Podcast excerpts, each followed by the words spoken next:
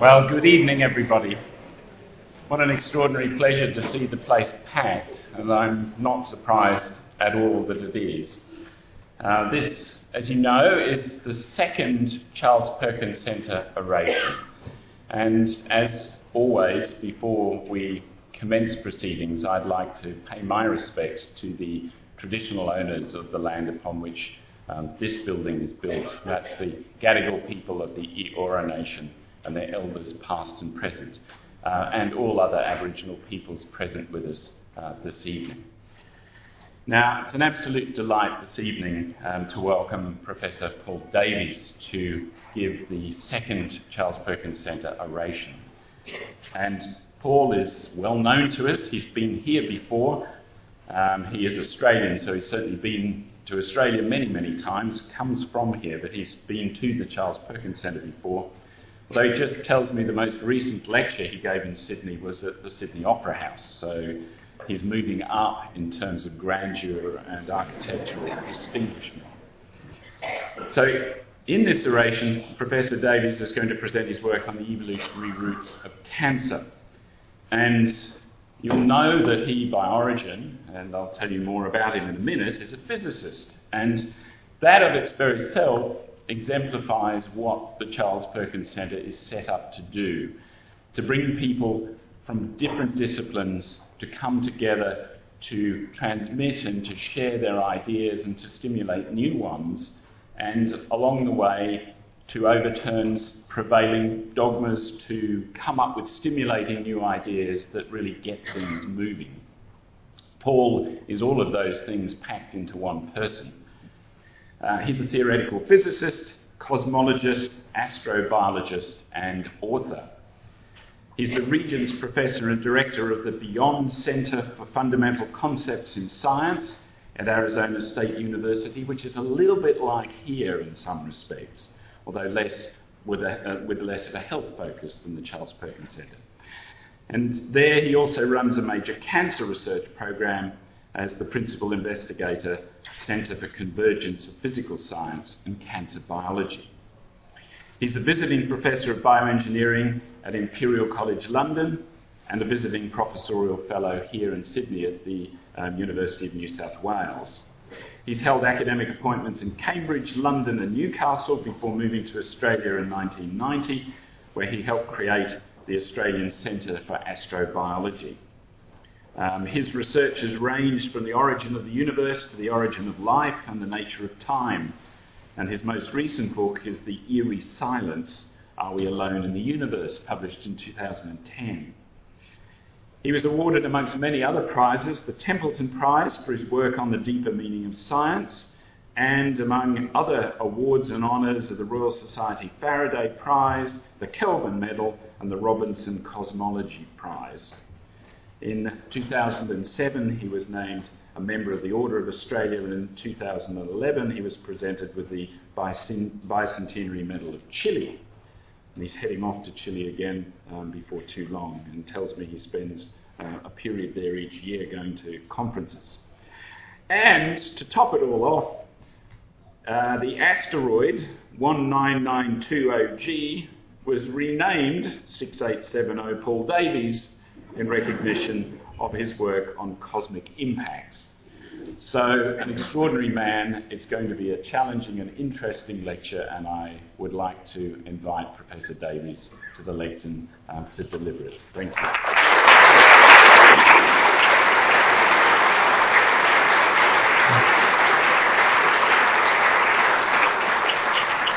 Uh, well, thank you, Steve, for that fulsome introduction. My asteroid is not going to hit the Earth, so uh, don't blame me uh, when the next one strikes.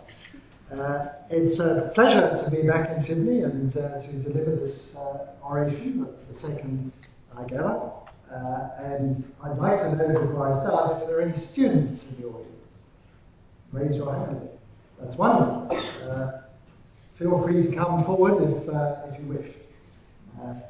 so, as you've just been informed, by background, I'm a theoretical physicist and cosmologist, and you might wonder uh, do I have any authority to stand before you today and discuss the subject of cancer? Uh, well, not having authority has never been known to stop. and so uh, I'm going to uh, give you my take on this uh, subject. I should say cancer touches every family on the planet. Uh, and so it's a concern to us all. Uh, but what I didn't realise until I embarked on this uh, journey that I'm going to tell you about is just how scientifically fascinating the subject is as well. So I hope to combine something of the human angle of cancer and the uh, clinical and medical aspects with the fundamental research that I've been engaged in. So uh, the story began uh, for me really uh, 44 years ago this month when uh, President Richard Nixon uh, famously declared war on cancer. Uh, and signed into law the National Cancer Act that brought into being the NCI, the, the um, National Cancer Institute in Washington. And at that time, Nixon and uh, his uh, scientific advisors were very upbeat about the prospects for tackling cancer because, after all, uh, science had solved the problem of infectious diseases, uh, made dramatic advances uh, with drugs against uh, all of the major killers, and it seemed very reasonable to suppose then uh, that a typical scientific effort might reduce cancer incidence, cancer mortality by within five years, was what Nixon predicted. So looking back on that, that seemed sort of remarkably upbeat. Uh, now, cancer research doesn't come cheap.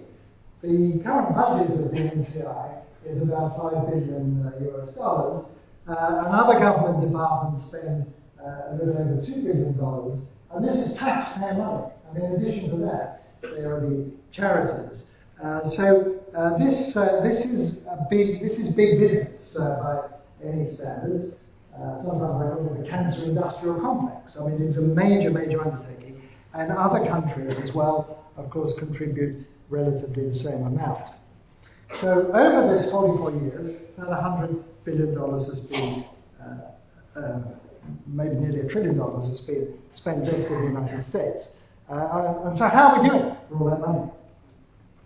Well, these are the figures prepared by the American Cancer Society uh, and what they're doing is comparing uh, major killers like heart disease, uh, cerebral, I can't pronounce it, uh, and, and pneumonia. Uh, and what you'll see is, of course, what I was saying, dramatic progress against these infectious diseases.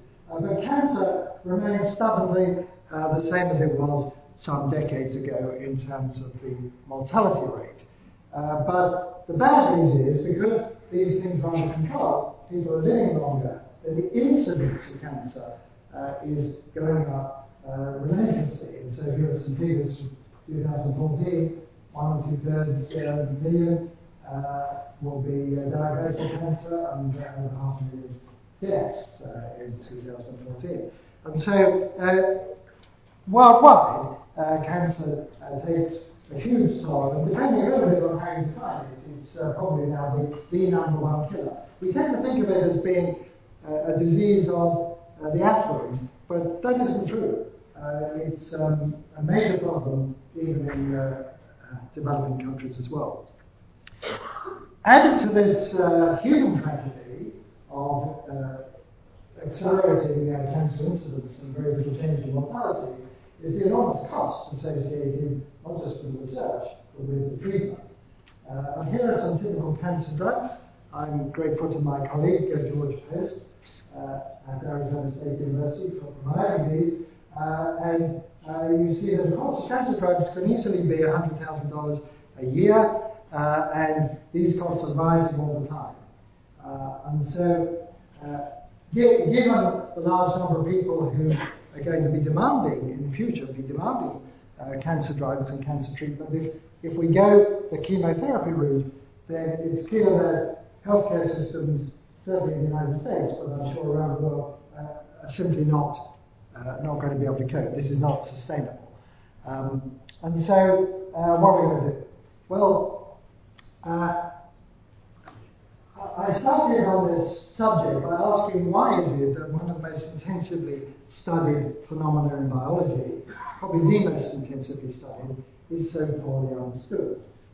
Uh, and I come to the conclusion that maybe progress is so slow against cancer because we're thinking about the problem the wrong way. And the question is, can we do better? Can we think about it differently? Uh, and uh, I became involved in this uh, about uh, nine years ago on the strength of a phone call uh, from the then Deputy Director of the National Cancer Institute, Anna Barker, and uh, she basically said something along these lines. you don't know me, but I'm Deputy Director of the NCI. we're spending $5 billion a year on cancer research and we're not really getting anywhere. we're stuck and we think uh, uh, it's a good idea if we uh, ask scientists from other disciplines to lend a hand, and can physicists help? Well, who was I to say that? I always think physicists can help. and so I responded that, well, I don't, I'm sure physicists can help, but uh, I don't know anything about cancer. She said, that's the whole idea. We want to bring in people from outside the discipline to take a fresh look uh, to stand back and look at, uh, across the whole field of research and connect the dots in novel ways.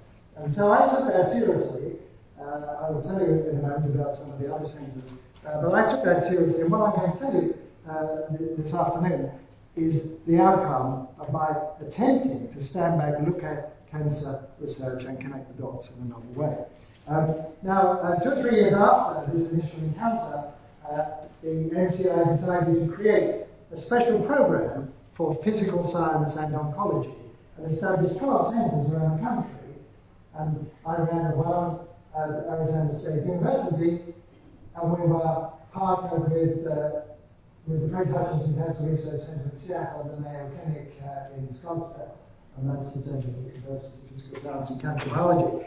Uh, that was a, a five-year funding program. The funding came to an end this year, is that right after this uh, PSOC exercise, uh, we shall see. Uh, I don't want to dwell too much on the politics, um, but I'll uh, just mention that we this was a big enterprise at ASU. We had six uh, oncologists or cancer biologists, five physicists, physical chemists, an astrobiologists, three engineers, one person education average of about 15 students. And if you want to learn more, this is the website to go to.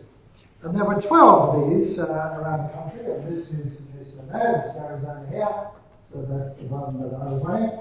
Um, and uh, collectively, these things were networked, and they had a budget of about $35 million a year uh, to fund this over five years. Uh, so that's the, uh, the background. Now, um, I said that I took seriously the request that we should think about cancer in novel ways. Now, as a theoretical physicist uh, and as director of the Beyond Center for Fundamental Concepts in Science, I like to dwell on the foundational questions in science, the conceptual foundations, uh, and to ask really basic questions. And also, when I see a subject that seems to make a lot of assumptions, question those assumptions and ask for justification. Uh, and so I've adopted that approach in uh, tackling the cancer problem. And in particular, what it seems to me was important, what I should be doing, is to try to study cancer as a biological phenomenon, not as a disease to be cured, because that's the main preoccupation of people in cancer research, but what is it as a biological phenomenon? What is cancer? Why does it exist in the first place? And how do we fit it into the great sweep of the story of life on Earth?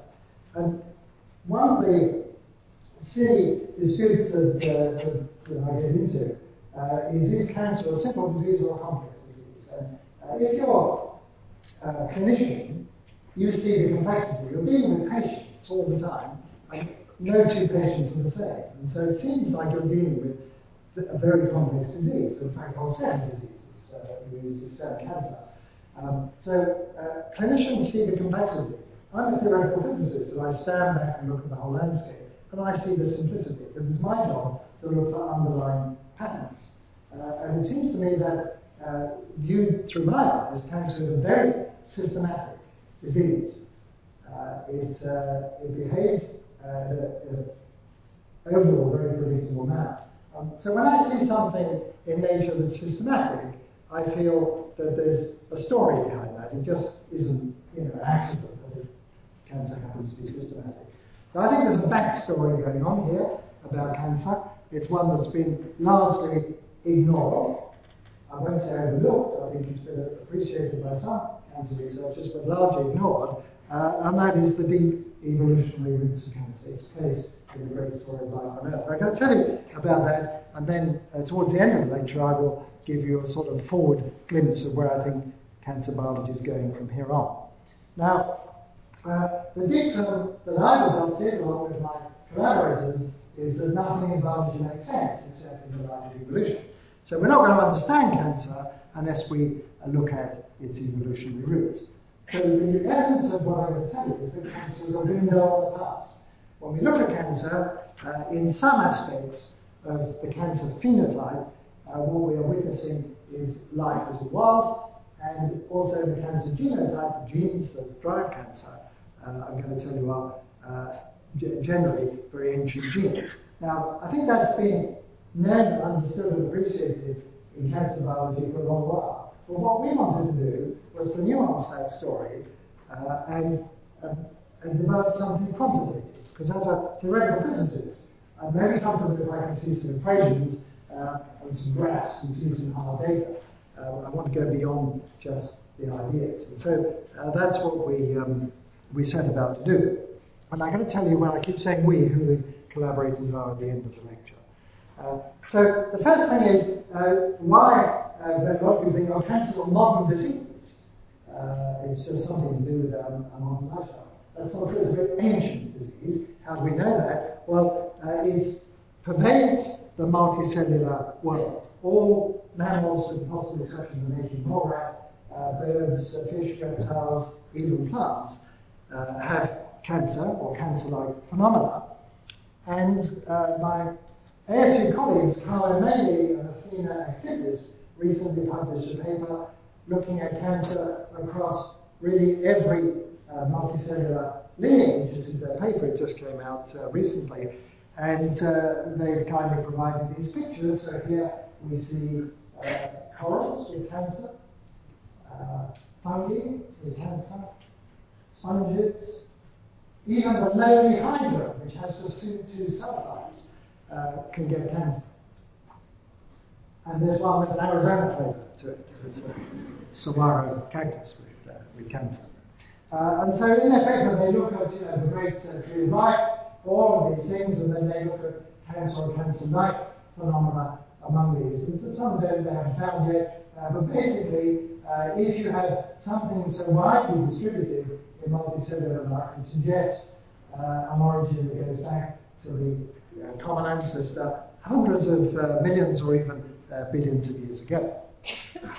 So before I launch into that, uh, we all use this term cancer rather loosely, and most people have uh, an idea of what it is. Uh, stuff grows in you, it's unwelcome, uh, it is often fatal, uh, but uh, and that's in fact on it. But just to remind you what the basic story of cancer is, it in a particular organ will start to proliferate uncontrollably.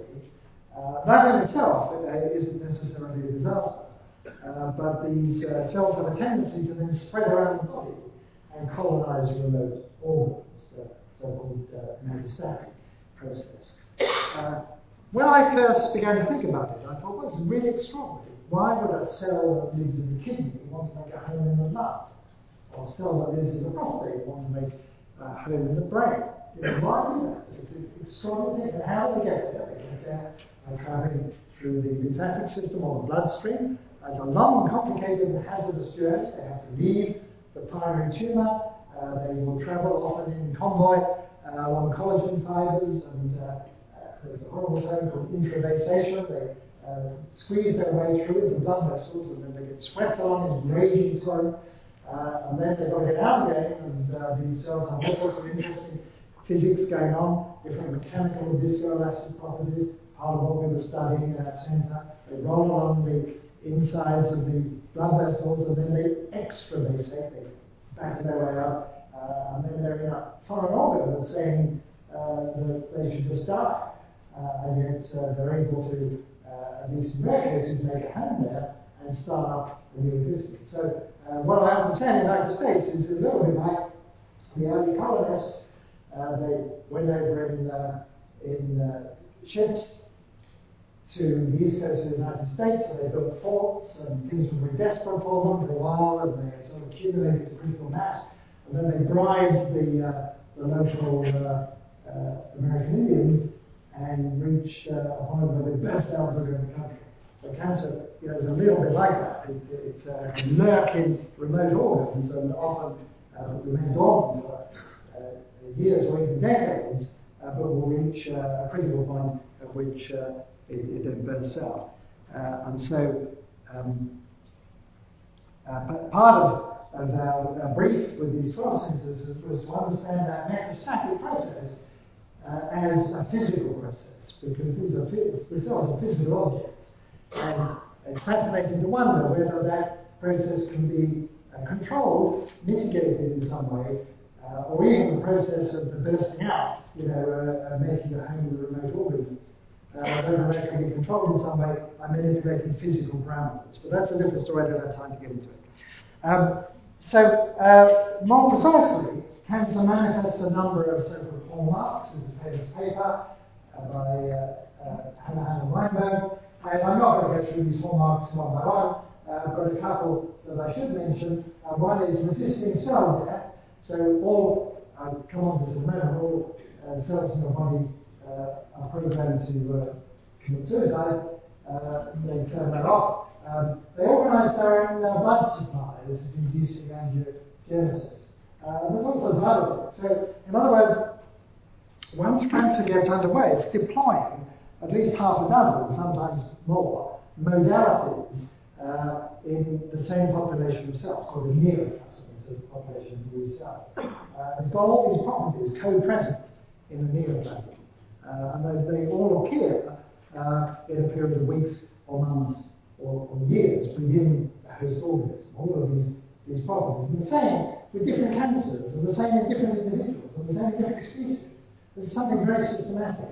That these hallmarks of cancer are brought forth uh, in all of these cases. Uh, and that does indicate something very systematic going on. Um, the, um, uh, there, there, are more hallmarks, but I, I, don't have time to get into all that. So anyway, I, so my uh, point of view is that, that the, um, so there's a systematic process. And sometimes I've used the term pre-programmed, you know, that, that all cells come preloaded with a sort of cancer subroutine uh, that is uh, sitting there. All cells are capable of becoming cancer. So it's, there as an existing modality. And one thing I should mention is that all those hallmarks of cancer are also present in the body uh, in, in, healthy cells.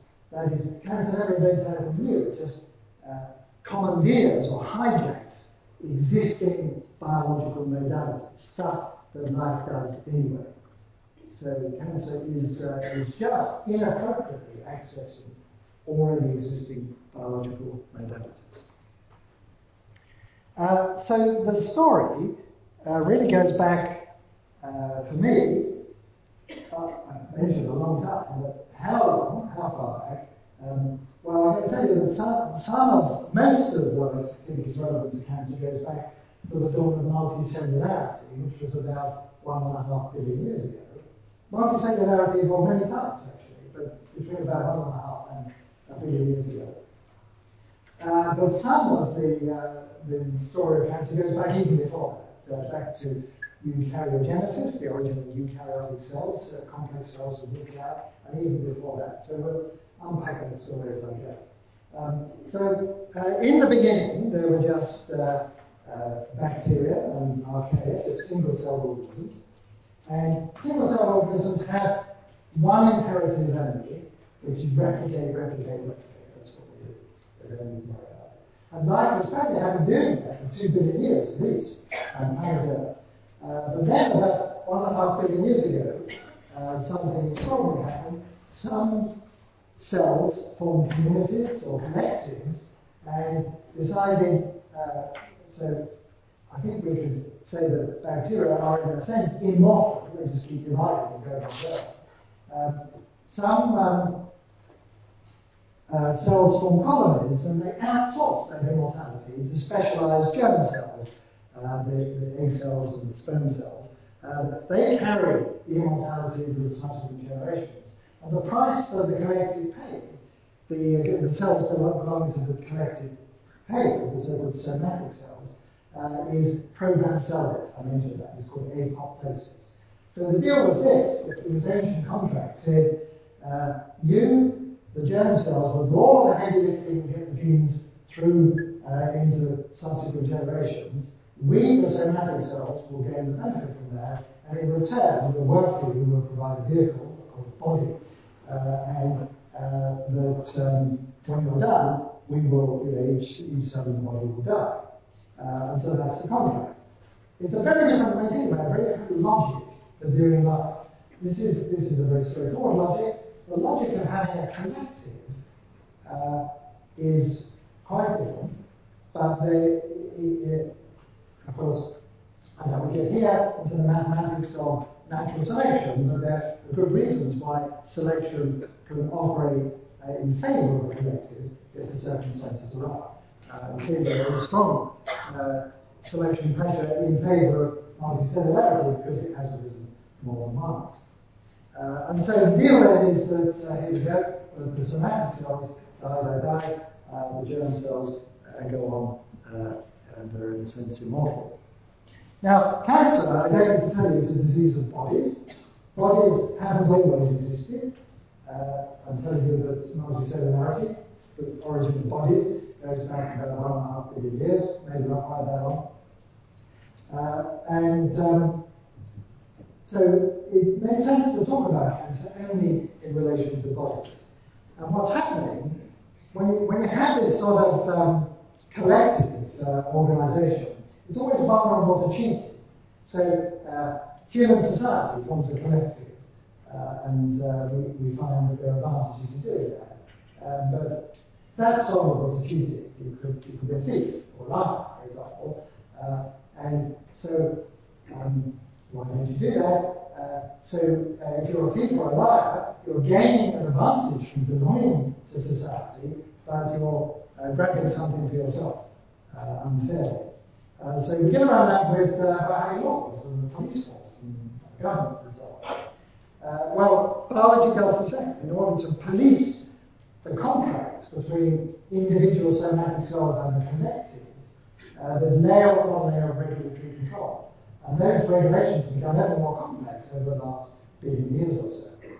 Uh, and cancer represents a breakdown of that ancient contract. Something goes wrong with the regulation, and uh, then uh, the cells revert uh, back to this earlier phase of existence.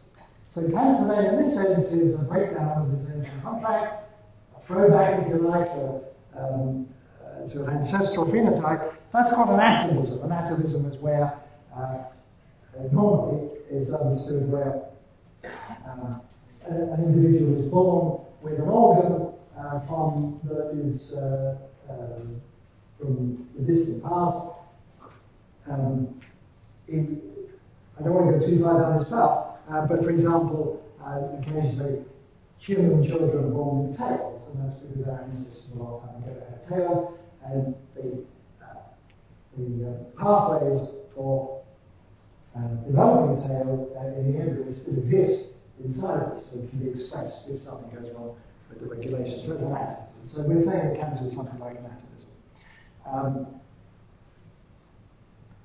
the, the big point of departure, I think, between what I'm what I think about cancer and the mainstream cancer community is that uh, in the the standard theory of cancer, called the somatic mutation uh, theory of cancer, is that accumulated genetic def- uh, uh, ge- accumulated defects in the genome, genomic defects, uh, reach a, certain point where cancer begins, and the cancer is driven by those defects. In other words, it's the damage theory of cancer, where cancer is a product of defective genomes. Uh, I'm very it's, it's, it's undoubtedly true that cancer genomes are a mess. They are clearly uh, defective. Uh, but I agree putting a different spin on it because to me, uh, the cancer is a response to an external threat or insult.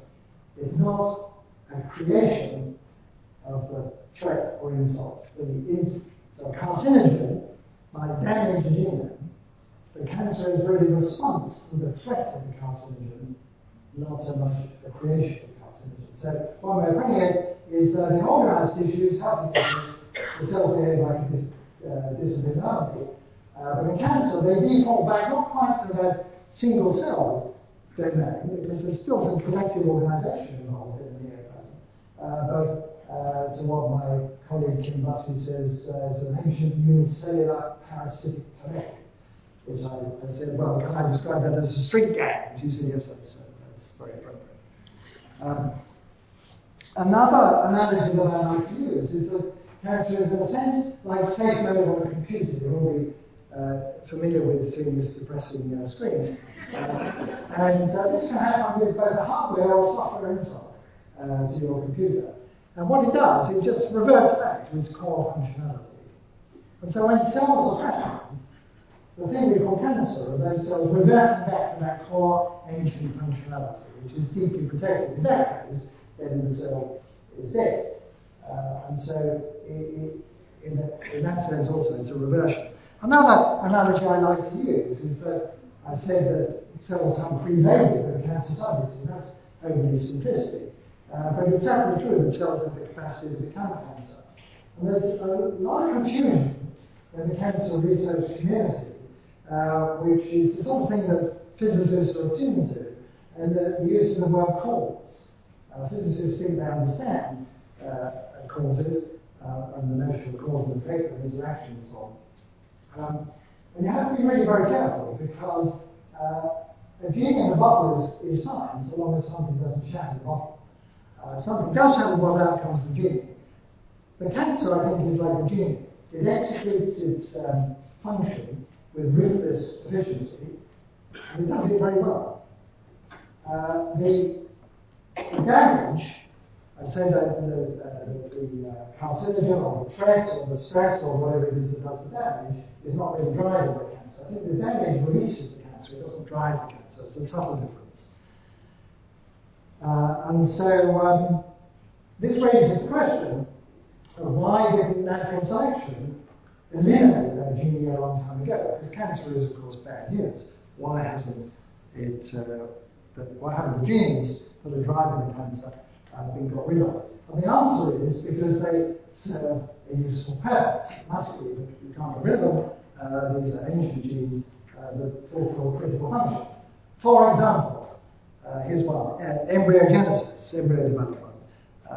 A lot of the genes present in cancer are also active in embryo development. These genes, which normally are supposed to be silenced after uh, the full development of the embryo, are reawakened in cancer. And this has been known for a long time. So I was astonished when I came across this. I thought it was a really amazing fact. 1987, oncogenes in development. Uh, and so I have been fond of berating my cancer research colleagues and saying, don't you realize how enormously significant this is? Uh, that, um, as uh, the science writer George Johnson puts it, tumors are like the embryo's evil twin. Just mentioned in passing the work of uh, Isaac Kohane uh, at Harvard uh, made, makes this explicit. He looks at uh, cancer and embryonic development, and here's just a quote from his uh, paper. We identify a set of genes are upregulated and is turned on in most cancers, and we show that this signature is active in early development.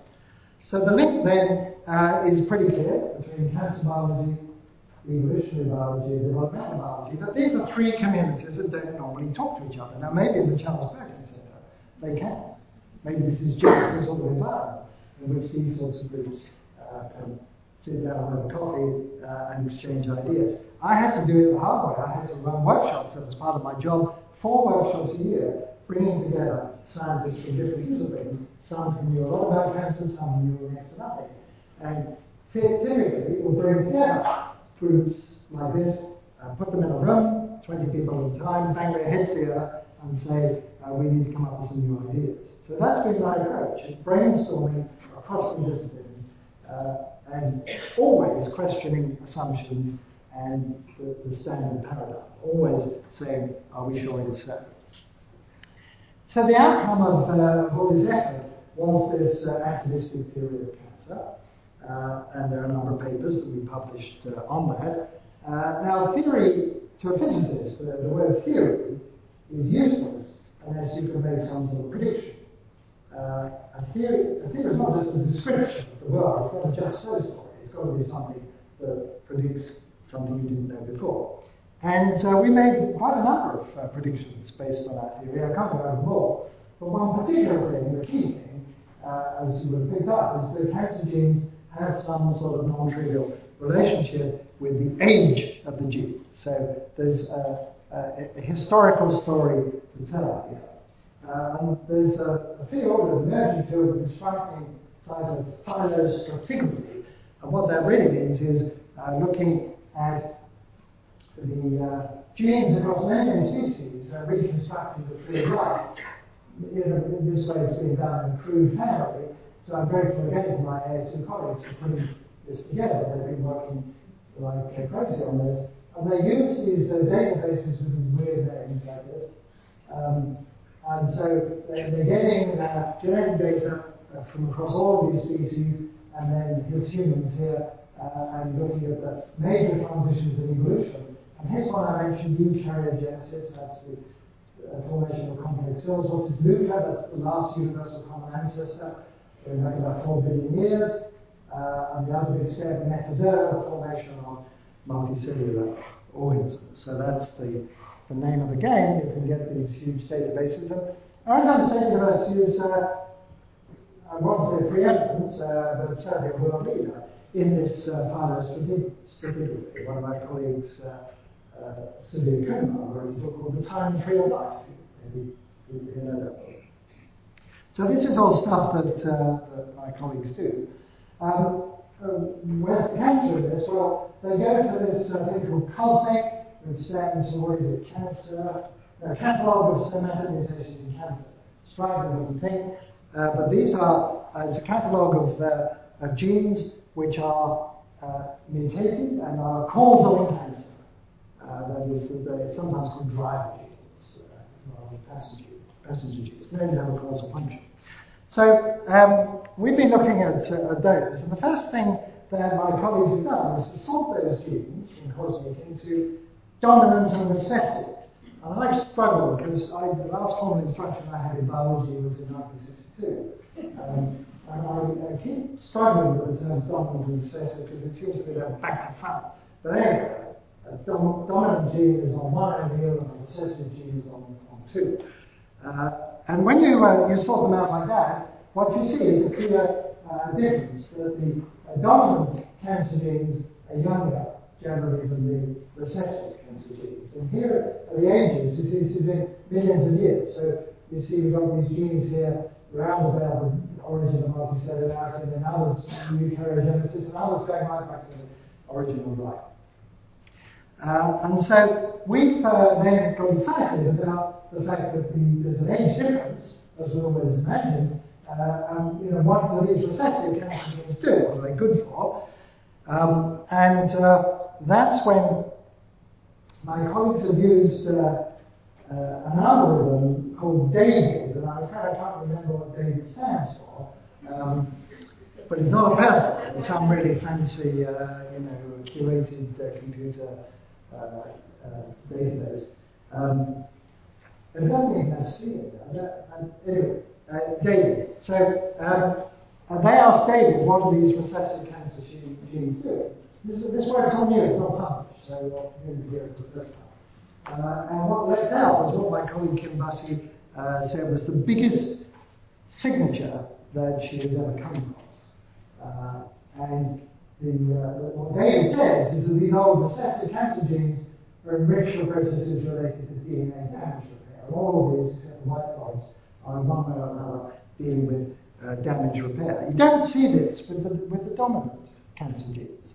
It's not true of all cancer genes. The recessive ones the, the, the business in the business of DNA damage repair. Now that immediately rang a bell because one of the things you can do with this phylostratigraphy is you can take your favourite gene, maybe your favourite cancer gene, like Nick, uh, they have all these funny names, um, and then you can say, well, um, is that same gene present across many species? Do we see it, you know, in fruit flies? Do we see it in tadpoles? Do we see it in uh, grass? You know, right across. Uh, and these are called homologs or orthologs uh, of the genes, and then that can enable you to trace back to the common ancestor. So when you look at the um, orthologs of the genes here in bacteria, what you find is they're the same genes uh, that are associated with the pretty strong thing that bacteria can do. When bacteria stress, uh, they can turn up their mutation rate. They deliberately mutate faster to try and find uh, a way around the problem. They mutate for control.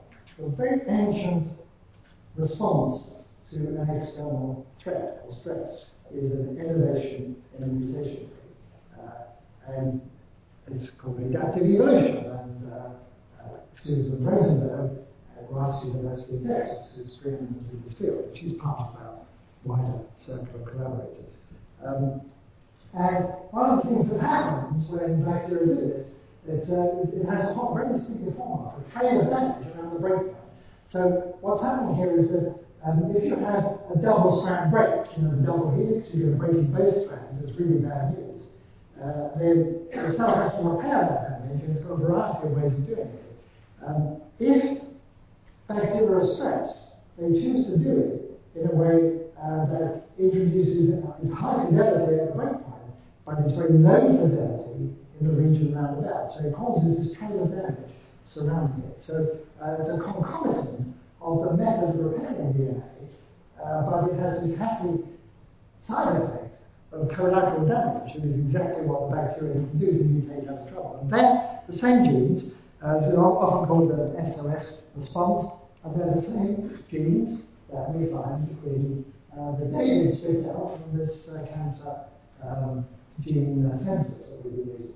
Uh, so symbolically, if this is DNA, we would expect in cancer to find where, where you see double strand breaks, uh, to see around about these breaks uh, a region of uh, these called single nucleotide variations uh, around them, uh, either side of the breaks. And, and, we do. I mean, that's we've been looking at the data, and sure enough, you do find this cascade of damage out to 11 megabits either side of the double strand break. Um, and so this is an even more fundamental reason than embryogenesis, why you can't get rid of the cancer genes, because uh, they're involved uh, in this very basic function, very ancient function of evolvability. When microorganisms are in trouble, they need to find a pathway around that, otherwise they wouldn't still be with us. And so natural selection has selected for evolvability. And this is one fundamental mechanism of evolvability. You can't get rid of it. Uh, and Cancer is the unfortunate side effect of, of having that. So let me just uh, give you, because I've got this, there was supposed to be a clock here, but it's gone away. Uh, I, uh, I want to, uh, there's some other stuff I want to tell you about before one comes. Um, so, for the benefit of, uh, of the uh, biologists in the audience, this is the uh, a summary of what I've just been saying, that we will take our terms and go forward I can't pronounce it, and it's Jera, the orthologous genes in humans and those involved in adaptive mutation in E. coli, for example, become specialized for translesion synthesis as a consequence of double breaks. Mutations in DNA repair genes don't knock out repair fully, they make it inefficient. They're not enough fully for them to cell to die. Uh, a decrease in efficiency means DNA damage uh, is this trail of damage, sticks around longer, and, uh, uh, and that's something we can detect and it means we would expect to see a co-localization of that damage around the double-strand breaks, just like you do in E. coli, and we do. Okay, I've been talking about the recessive, the old recessive cancer genes. What about the, uh, the others? Uh, what about the young cancer genes? What are they doing? Um, well, you can't stay for time. But it turns out the young genes are uh, primarily involved in processes that affect embryo development, I've already told you about that, and gene transcription the gene translocation is where you get a chunk of chromosome, a chunk from one chromosome and a chunk from another chromosome, they swap over. It's very famous one called the Philadelphia chromosome. Uh, so this uh, sort of thing happens a lot in cancer.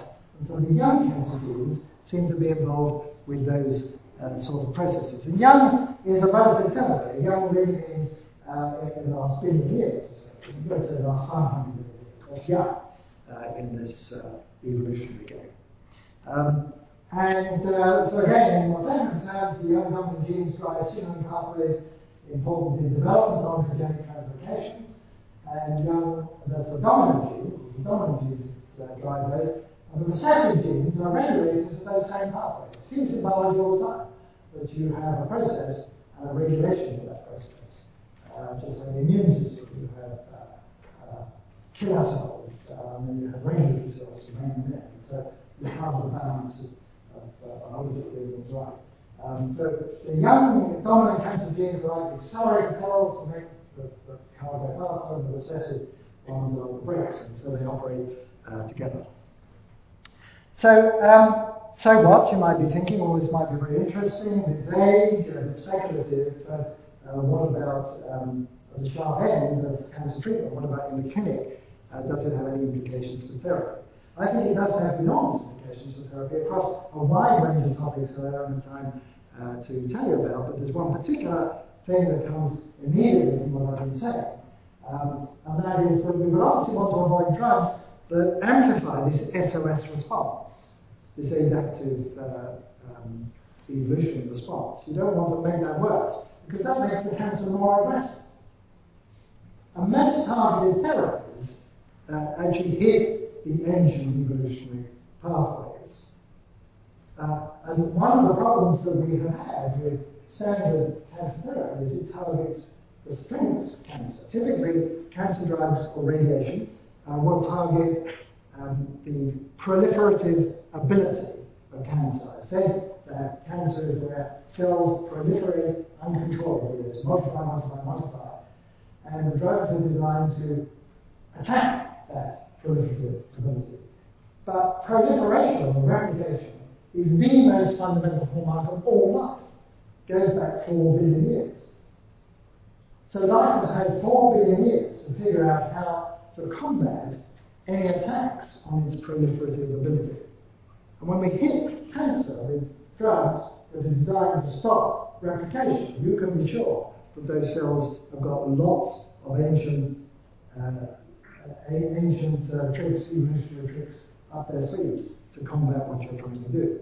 And one of the depressing things about cancer therapy is precisely the evolution of therapeutic resistance uh, to one of the cocktail drugs being administered. Uh, and so this is something that's recognized, of course, by all oncologists. They put patients on a regime of drugs, and then uh, very often uh, uh, the, cancer will um, uh, become resistant to those drugs, and then they change the drug, and, and so on. but it's always a moving target.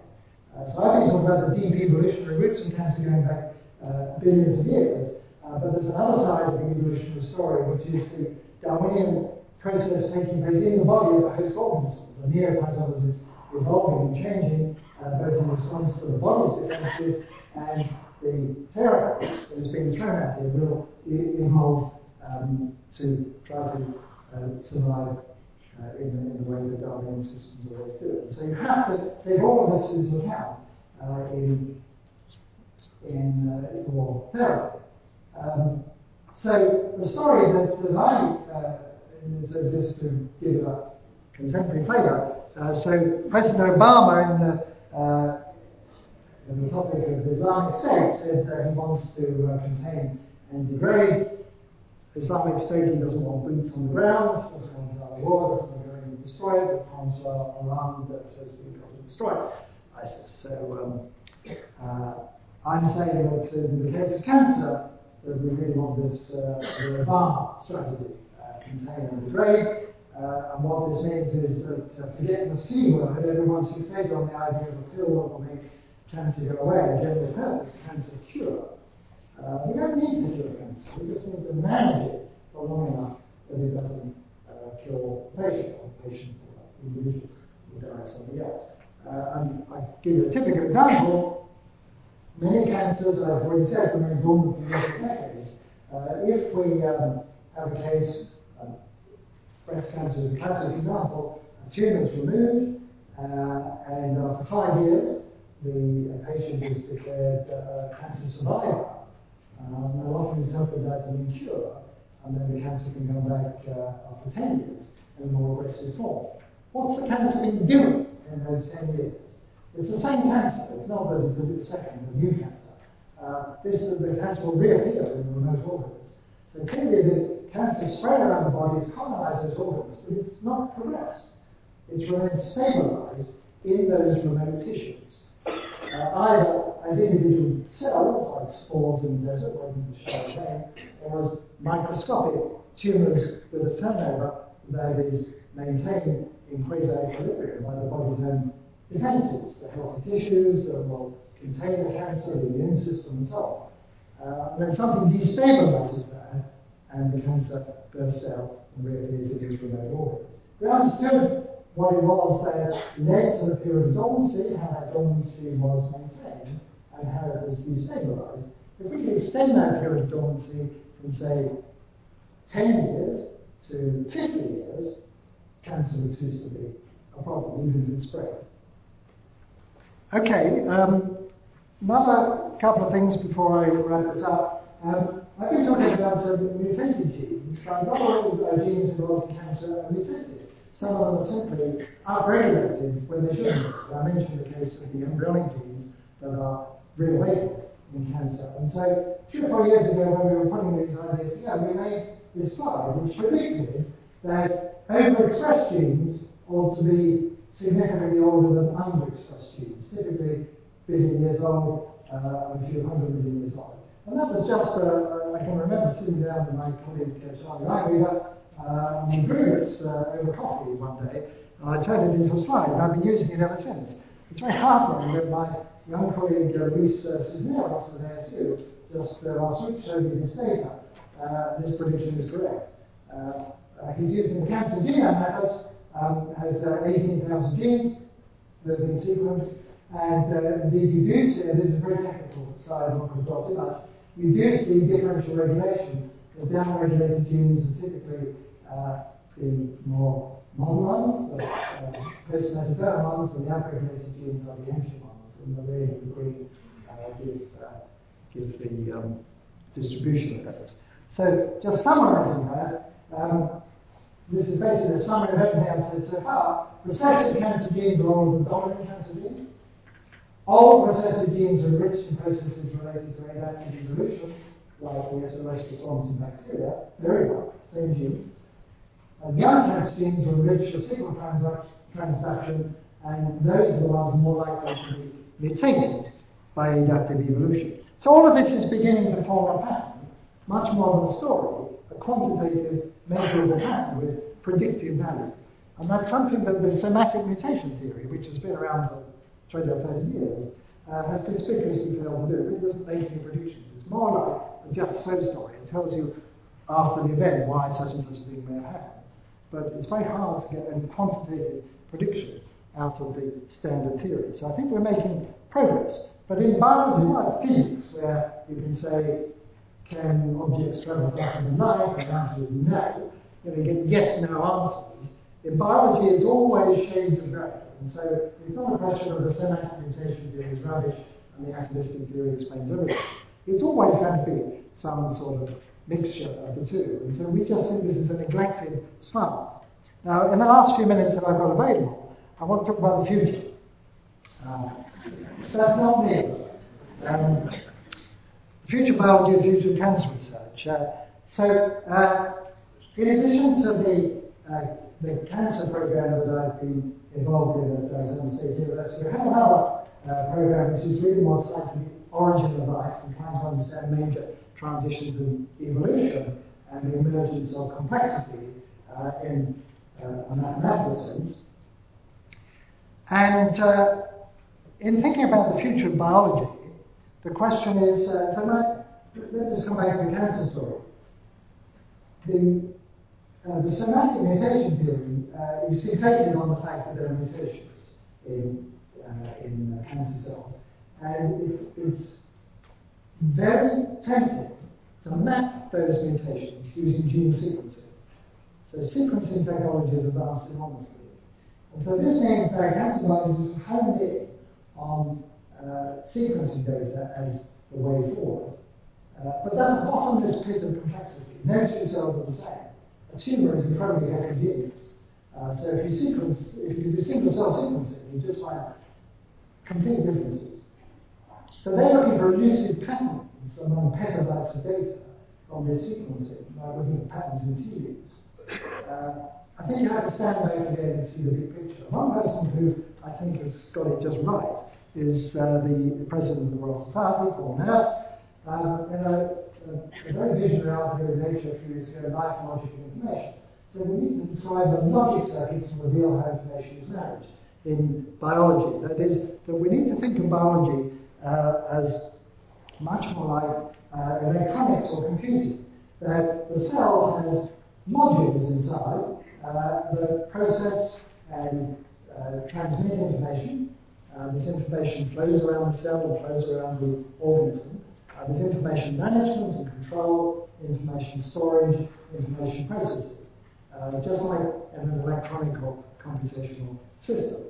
Uh, and so Nurse thinks that biology is going to become like that. That we're going to talk, we won't worry so much about all the gory molecular details. We just say, what does this module do? How does it, how does it wire together with other modules? Uh, what happens when the signal goes in uh, and there's downstream effects in the signaling pathway? How, how are these modules connected? Uh, what is the logic? What is the logical circuit? And when something goes wrong, can we fix it by understanding the circuit? Just like if a transistor radio goes, goes wrong, uh, a radio engineer can fix it. There's a famous paper called Why Biologists Can't Fix a Transistor Radio. Uh, and so what you need is to understand the principles of, uh, of electronics to fix the radio. Uh, so this sort of modular information approach uh, is, according to Nurse, and I agree with this vision, it's the future. So uh, what we're going to see is that biology in general, cancer biology in particular, is uh, is going to converge with the field of electronics, logic circuits, modules, and information flow and management. So these are all areas uh, that are normally on in different parts of a university, but maybe here in the Charles Perkins Centre, you've got people from all of those disciplines that can sit down over coffee and talk about it. Now, what do I mean by all this? Is just all words? Well, let me give you just one example. I don't speak to the details. Eric Davidson, who sadly died last month, um, put together uh, this uh, circuit diagram, this map. Uh, this is the gene regulatory network that controls the development of the CH.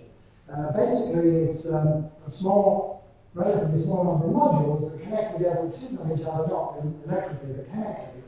Uh, and uh, if you build a computer model of that network and you run the model, then step by step you can recapitulate the stages in the development of the CH.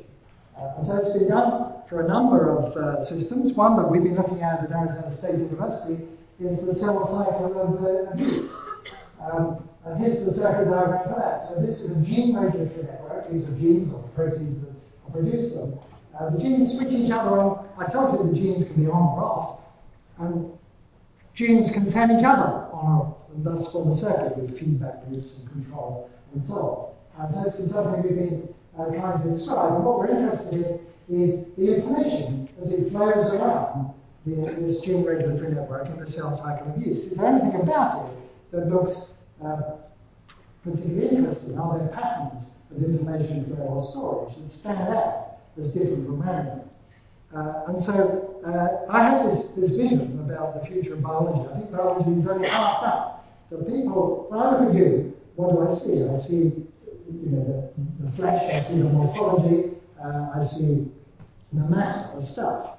Um, but if I could look at you through informational eyes, I would see all the bits flowing around. I'd see bits being processed in the DNA and the RNA.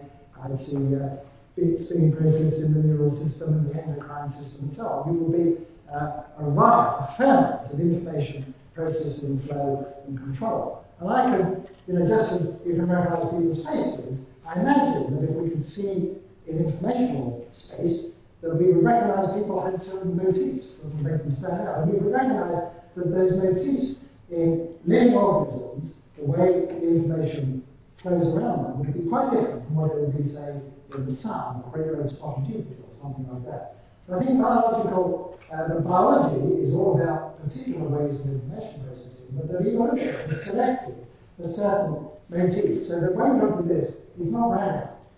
It's very far from random. There's been some selection going on. So selection can work on information management just as it can work on morphology. We can all understand how selection, uh, natural selection can make bigger wings or better eyes or something. That's easy. That's climbing Richard Dawkins' Mount Improbable. But there's a sort of side of Mount Improbable as well, the informational Mount Improbable. Selection can act on the informational properties. Because we don't see that, we may have overlooked it so far. But now this stuff is starting to be understood, not least because of the work of these two gentlemen here in the audience and uh, work here at Sydney University, and it's because of them that I'm here tonight, because they first mentioned uh, that there's been a, um, a workshop, a symposium, a retreat, I don't know what to call it, uh, that's been taking place this week on these sorts of topics. And we have made heavy use of the work that they have done on quantifying, because I say I'm a physicist, I like to see equations. You can write down equations for the way information is managed in networks, the way it goes around the networks, and these different motifs I was talking about uh, relies upon uh, their uh, work in quantifying this information. So that's the future. I want to finish. I keep saying I'll finish. I pro- promise I will. Uh, three more minutes all I need. Um, I finish with uh, an analogy uh, that, that life is a little bit like a computer. So when I look at a computer and I look at Windows, it seems like a neuron. So when I look at life as a physicist, it seems like a neuron. Uh, can you explain it to me? Well, maybe if you really explain life, can they explain a computer? Uh, so here's a screenshot of my computer. That's my wife, by the way, colour file, very romantic. Uh, she can't be here because she's still as a teacher at ASU. Um, but if I wanted to explain Windows, uh, what would I expect to get? Well, uh, I could go to a computer department and I'd say, oh, it's easy. Take my own computer, look inside, and we've got some silicon in there, some copper and some iron and so on.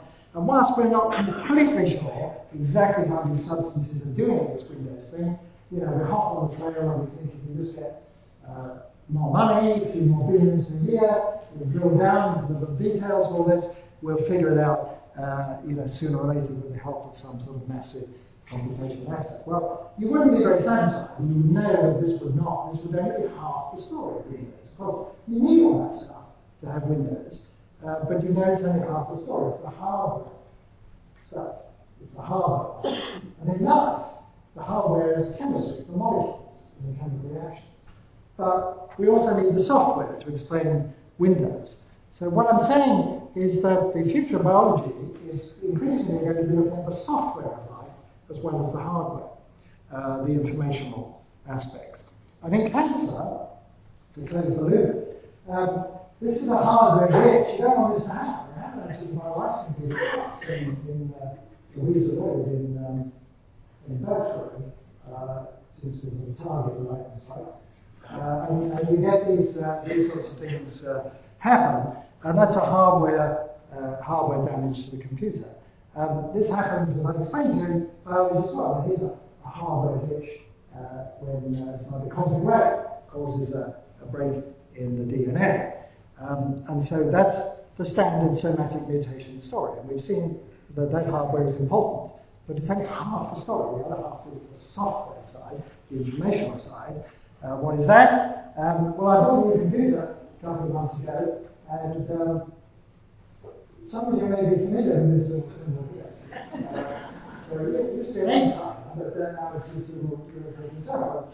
And when you see it, you know you're drumming your fingers. Come on, come on. Um, so I had this problem that when I touch the mouse, this little thing flickered. It never went away, always flickered when I touch the mouse. What can I do? And then I thought, right, I'm not totally stupid, I will look on the internet. So I Googled this, and it said, um, try reloading the drivers of the mouse. So I did it. I downloaded these drivers uh, uh, and uh, re, uh, reloaded them, and the problem goes away. So that was a software problem. And the lessons for cancer then are that the traditional focus, and that's not wrong, but it's just uh, uh, too much emphasis, and uh, it's been on the hardware, on the mutations. So we're going to have to look in this new direction, look at the software aspects as well. I think it's going to be true right across biology. So uh, if you come back in 10 years, you're going to see yes, diagrams like this, more diagrams like that. Uh, and that, I think, is the future. So here's a conclusion slide of everything I've been saying, to take home message. Cancer's deep rooted and widespread, and it's a fundamental phenomenon connected to the most basic processes of life. It's got both software and hardware aspects, and the software has been downplayed until recently. That we don't need to cure cancer, we should really give up the idea of a general purpose pill that will make it go away. Uh, instead, we need to think about uh, management, control, and prevention. And I will really finish just by thanking the people who have been this. Uh, is the National Cancer Institute I mentioned, and uh, NantOmics is part of the NantWorks uh, company in California uh, who are um, paying for our new lab and for a couple of my colleagues uh, to pursue this research because they think it has great promise. I mentioned also my, my thanks to Jeremy McHale, and this is the meeting that they have set up and attending this week, very much in the field I've been talking about. And finally, I keep using the term we, and I'm going to leave uh, with the last slide the list of my uh, principal collaborators. Here it is. And uh, with that, I will stop and take questions. Thank you.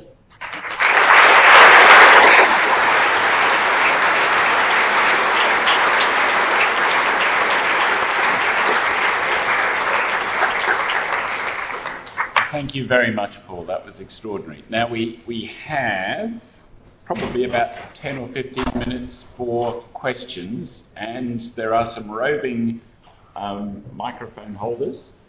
And I suggest we put your hands up, and I'll try and manage the questions so far as I can. I think, Richard, you've had your hand up. Really enjoyed your lecture. Uh, how do we intervene in the flow of information? Uh, right, um, so we're back to how to fix the, the radio. Um, uh, so I think the upshot is that, that if we understand the logic circuits, and uh, I've given some simple examples, the uh, development of the sea urchin, the cell cycle yeast, and there are others as well being studied, but we can uh, treat these uh, as fairly simple circuits. And then if we discover that something's gone wrong and change the information flow pattern, it might just be a matter of, uh, of repairing a link. You know, the, the thing has got itself rewired, uh, and the wiring is, uh, in effect, pretty fluid. Uh, and the cell itself could re- rewire itself. And so if we understand the principles of that, then it would be much better to have a drug that would rewire that circuit than a drug that would just go in and try and kill all anything that affects. So it's got to be a bit more nuanced about it. Actually, I'm going to leap in there and take prerogative. But the, the most effective police force we possess, evolved over millions of years, of course, is the immune system. Yes. And, and do we see uh, engaging the immune system more effectively as part of the information control? Right. So uh, immunotherapy right. is the, the flavour of the month when it comes to cancer treatment. I think everybody recognises that. Uh, and uh, the, the immune system, of course, are two immune systems. There's an innate one that goes back to the origin of life, and then there's this very clever reactive immune system which has evolved over the last 400 million years uh, or so. Um, so that's relatively young in the story as, as we're telling it. Um, and uh, so um, we, we've got a particular speculation, uh, and let me just tell you what it is. This may be uh, completely wrong. Um, but uh, people recognize because the uh, immune system, part of the role of the immune system is to catch cancer at an early stage and, um, and uh, get rid of those cancer cells. As cancer progresses more, the immune system struggles, not least because tumors uh, create a sort of immunosuppressed environment uh, and the immune system can't get at it. Um, and so uh, the, it's been known throughout history that when people get an infection, people with cancer get an infection, the cancer can spontaneously disappear. It's been known for actually thousands of years uh, that this could happen, but it was particularly uh, championed by uh, a guy called, uh, called uh, Coley about 100 years ago. Uh, he was a doctor who noticed that um, in the 19th century, patients were often, well, I say often, there were many cases anyway, would recover spontaneously from cancer after getting an infection during surgery. Uh, but the, those cases uh, become more and more rare. Uh, and he put that down to the sterilisation of, of instruments, that pesky Louis Pasteur, had to sterilise them. so he started deliberately infecting his patients with, um, with bacteria and was claiming great success. And then this went the way of leeches, so it was considered barbaric. But now, I think uh, people are saying, well, maybe there was something to Coley's work. And maybe these infections were boosting the immune system, and the immune system was going to knock off the cancer as well as the infection. Well, we think that at least in some cases, uh, it's around the other way, that the disease itself kills the cancer. The cancer is more vulnerable to disease than the healthy parts of the body. And so we like the idea of deliberately affecting cancer patients within reason. You know, I wouldn't, I wouldn't, not smallpox uh, or, or Ebola. But, uh, but you know, it, it can be something uh, pretty aggressive. Uh, so I think that this is a story that we haven't quite completely untangled. So in the front row, yes. Do, can you yell or do, someone's going to run down the stairs? Sure. Um, thank you very much. It was a really fascinating talk. Um, I work in the area of cancer screening, mm-hmm. particularly breast, prostate, lung, and thyroid.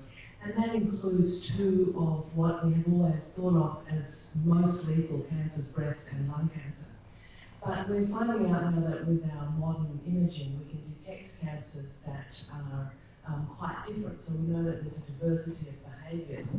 And that even in those cancers that we thought of as traditionally very aggressive, there's a big spectrum of behaviour from very indolent cancers, so we now can pick up cancers that apparently don't progress, just sit there and they never cause any trouble, or in fact even regress. So I'm wondering if your um, what you described as the software component might in some way explain that diversity of behaviour. Uh, so uh, what you're saying is absolutely correct and, uh, and something that we have thought a lot about. And it's of course very political, uh, the, uh, the, whole screening program, and the problem about uh, you, you explained it very well, that there's a diversity of cancers, and it's often hard to know in a particular case. Uh, you see a, a, very early stage lesion, and you go, is this ever going to progress to become a clinical problem? Mostly it won't. How can you tell? And so there's a whole field of biomarkers. Can we find genetic markers that can say, in your case it is going to progress, but in your case it isn't? That field is really not going anywhere very fast. Uh, 15,000 papers on biomarkers published, only 15 of clinical relevance so far. So, um, uh, so this is a really very difficult thing. So, um, the, so your question was, you know, can this informational approach uh, help? Um, I have no idea because this is the first uh, time I've been talked about it uh, since you asked the question. Um, but uh, you know, generally speaking, if a, if a cancer doesn't progress, it's because uh, the tissue microenvironment is holding it in equilibrium. And so uh, I've got a slide, which I, two slides anyway, I was thinking of using, which I have used in our various workshops on this, and I mentioned it briefly in passing. Uh, this is less on the informational side, more on the physics uh, side, that the physical microenvironment, tissue microenvironment, is just as important as the chemical. So know that we get all these chemical signals. Uh, there are physical parameters as well. For example, um, uh, the Young's modulus of the, of the uh, surrounding tissue, that's the elasticity. So a breast cancer, a women will often feel numb, and you tend to think, oh, that's because cancer cells are harder than normal cells. They're not the softer, but the surrounding tissue is harder. So the way cells behave, that is, the phenotype that they manifest, depends upon the Young's modulus of the surrounding tissue. It also depends on electric fields. We know that. We have a collaboration going with Tufts University investigating that very aspect. uh, and it depends on oxygen tension. A story I couldn't get into today, but interests me very much.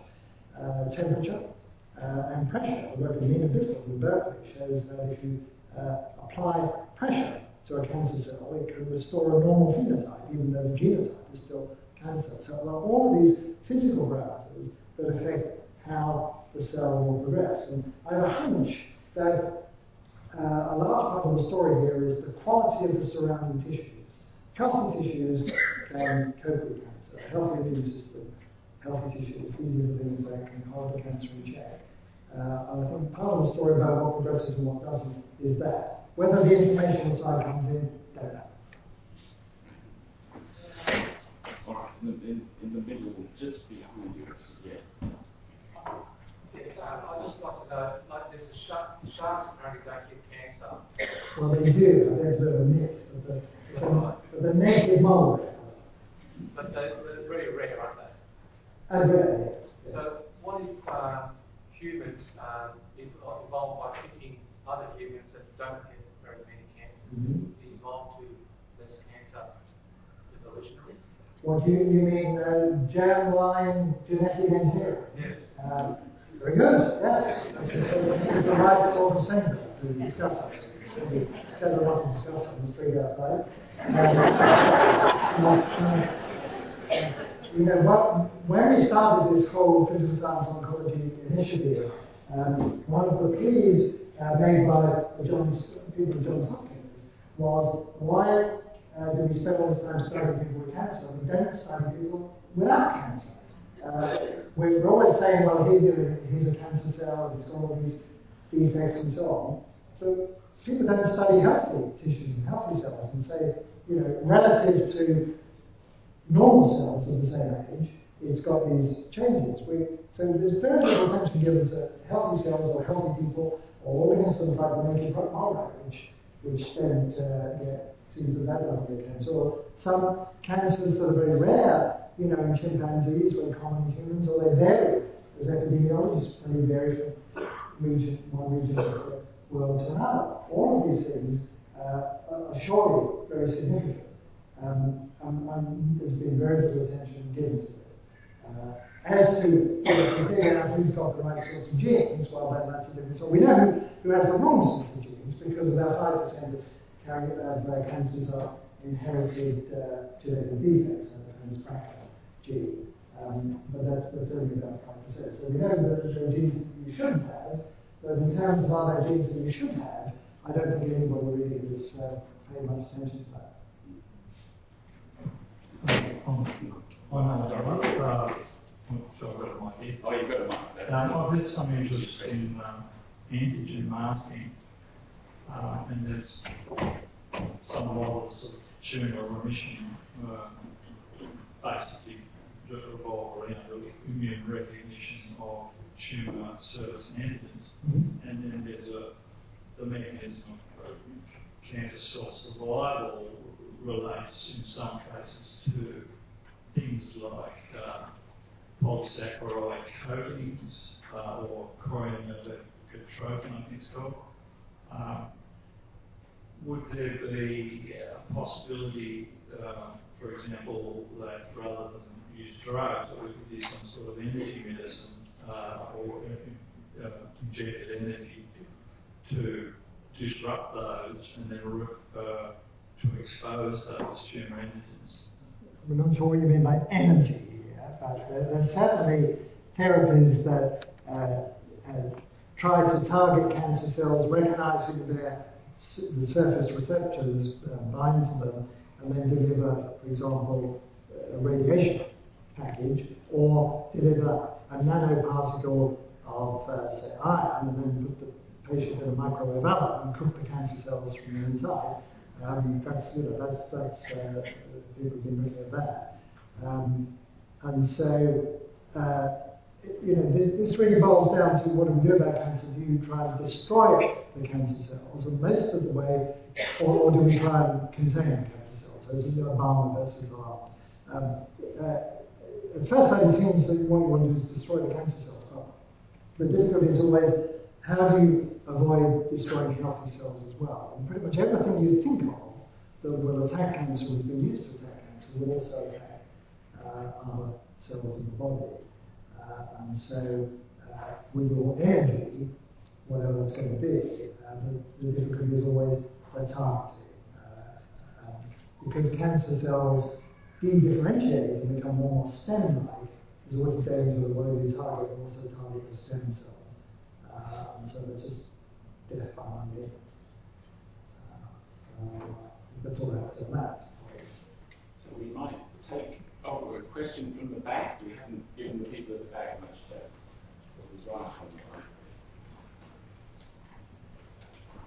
We'll take a couple more, two more questions.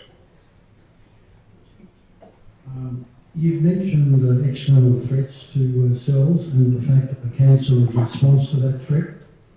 Um, have you looked at the, the possibility of categorising threats that result in cancers um, and perhaps even ranking them? Uh, well, we, we know what those threats are. Uh, it, it, it's, it's not hard to define them. So there are some well-known carcinogens, uh, like the famous scrotal cancer of the chimney sweeps, uh, benzene, uh, asbestos, uh, then uh, a whole bunch of, of chemicals that will give sometimes very specific cancers. and then there's radiation. and then there are more insidious things. Uh, for example, um, and it's a good topic to mention here on the said that obesity is a risk factor for cancer. So what's going on there? Uh, well, one aspect of it, I've said several times, um, you know, healthy tissues are important to, uh, stabilizing cancer. Uh, and obesity uh, is, uh, by definition, uh, accumulation of unhealthy tissue, so that it's clear that there would have a cancer so it's another risk factor. Um, alcohol is another one. Uh, um, hypoxia is another one, uh, which is a great interest to me because one part of the story I didn't have to tell is that the atavistic theory of cancer predicts that cancer will prefer a low oxygen environment, just like there was on Earth one and a half billion years ago. Uh, and uh, indeed, that is the case. It's been there for 100 years. The cancer uh, is comfortable in hypoxic uh, conditions. Uh, but people who suffer, for example, their breathing disorders um, that reduce the oxygen, reduced oxygen in the tissues is a cancer risk as well. So if you want to catalog of these, some are physical, some are, and I think electric fields may have a story, but I'm not get into that, it's very physical. Um, so we, you know, we've got them, but in terms of uh, you know, which is the uh, categorizing them according to the risk uh, factors, I don't know, but which is the best risky among those. And of course, always remember one other thing, sorry, one last word which is that people talk about cancer being treated or caused by certain um, carcinogens or certain risk factors, lifestyle factors, and so on. Uh, remember that all the time the body is repairing the damage and it's dealing with the cancers. Uh, and so it could be that, that some things that we now are causing massive cancer the body is just getting rid of them. So what you see is the end result of the damage after the damage repair taken place. And if it's a breakdown of the damage repair pathways uh, that is the main culprit, then you may be at the wrong thing. The thing that's causing the damage isn't the real problem. It's the thing that is affecting the damage repair pathways. And that's been part of my story too. Okay, well, I think what we might do is um, draw the questions in this open forum to a close. Invite those of you who would wish to stay to come and join us for a drink. Um, Paul will be around for a little while longer before we whisk him off and uh, to a, a, decent dinner, a well-earned dinner um, with suitable libation.